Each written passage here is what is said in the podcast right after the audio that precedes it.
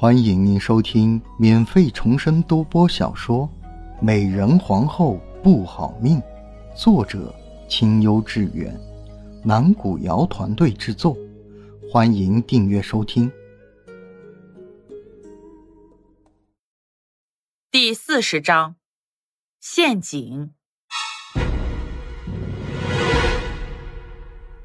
夏妙玲想到山二下午对内务府的评价。想他许是在那边跟内务府的人发生了冲突，未已有他，便连忙起身披上了那件白色的大氅，跟着那太监走了出去。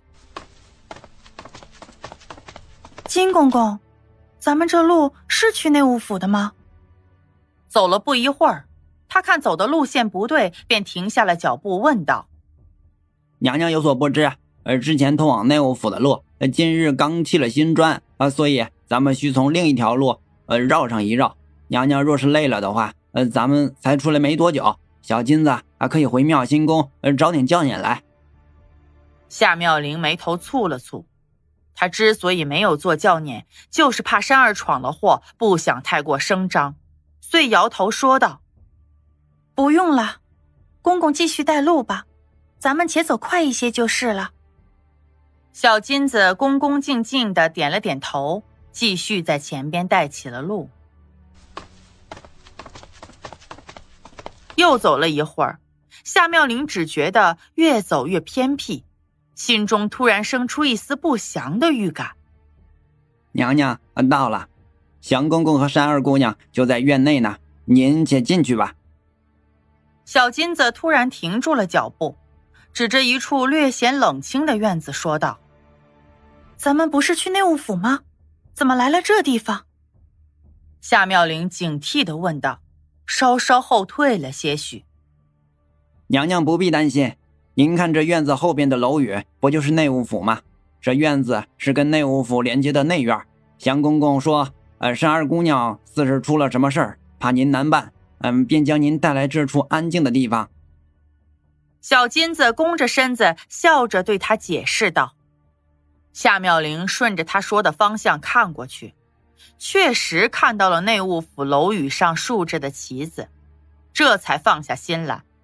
又听到他说山儿出事了，心中着急，便急忙推门走了进去。心急的他并未看到，身后小金子嘴角带着得意的笑容，悄悄地退了出去。山儿，祥公公，你们在吗？夏妙玲穿过院子，直接推门走了进去，发现里面空空如也后，高声唤道：“可是他唤了几声都没人应答，心中那股不祥的预感又升了起来。夏妙玲转身准备离开这诡异的地方，方走到屋门口，便见到一人从院门口匆匆的走了进来。待看清那人样貌后，他吃惊的叫道：“王爷！”您怎么在此？听到他的问话，东方奕脸上的笑容瞬间就退了下去。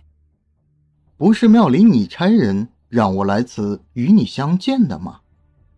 夏妙玲连连摆手，心中大概已经知道是怎么回事了。妙龄未曾差人去请过王爷，妙龄也是被人骗了过来的。今天这事一定是有问题，妙龄就此拜别王爷。王爷也勿在此停留了，还是早些离开吧。说完，夏妙玲欠了欠身，转身朝外边走去。东方奕愣了一下，连忙追了过去，拦在了他面前。啊，妙龄，你先别走，本王好不容易见上你一面，有些话不吐不快。王爷的心意，妙龄都明白，但是妙龄的意思，那日也已经跟王爷说清楚了。烦请王爷让一让，让妙龄离开此地。夏妙龄说着，往旁边挪了挪，着急离开。东方奕见他还是要走，连忙捉住了他的手腕。你若是害怕这是什么陷阱，那也无妨。我带你离开这里，咱们找一处安静的地方，好好聊一聊。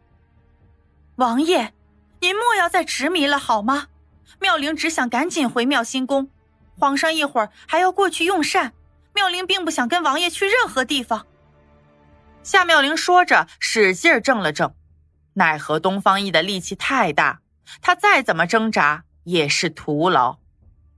你就那么喜欢他吗？甘愿为了他留在这布满了阴谋诡计的皇宫之中？东方奕不顾夏妙龄的挣扎，握着他的手腕，生气的喊道：“像今天这样的事情，不是开始，也不会是结束。你真的要一辈子都生活在这样的事情之中吗？”他的话说中了夏妙玲的心事。在他心中，确实是极烦这皇宫中的阴谋诡计和尔虞我诈的。一时之间，夏妙玲竟不知道该说什么了。东方奕以为夏妙玲被自己说的有些心动了，面上一喜，扶着她的肩膀继续说道：“妙玲，你不适合这里，跟我走好不好？我能给你的快乐。”是东方玉永远都给不了的。妙玲，人人都道皇帝好，却不知道身为皇帝的寂寞。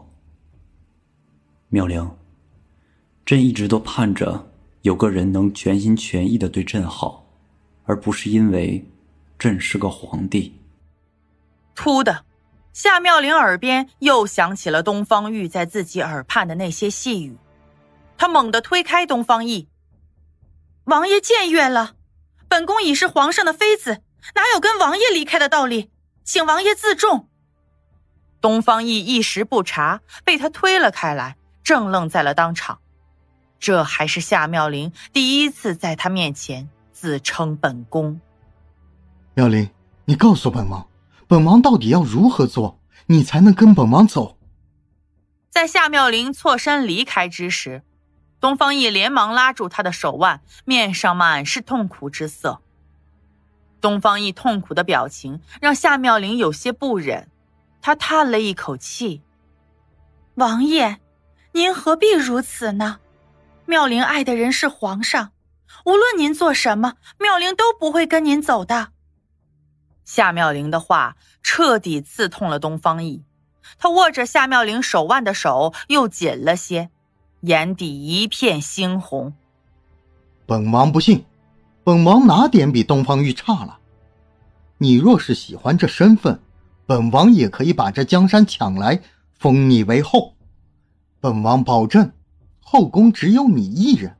难道他东方玉也能做到这一点吗？王爷休得胡言！你可知刚才的话已经是犯了死罪？今日之事，妙龄只当从未发生。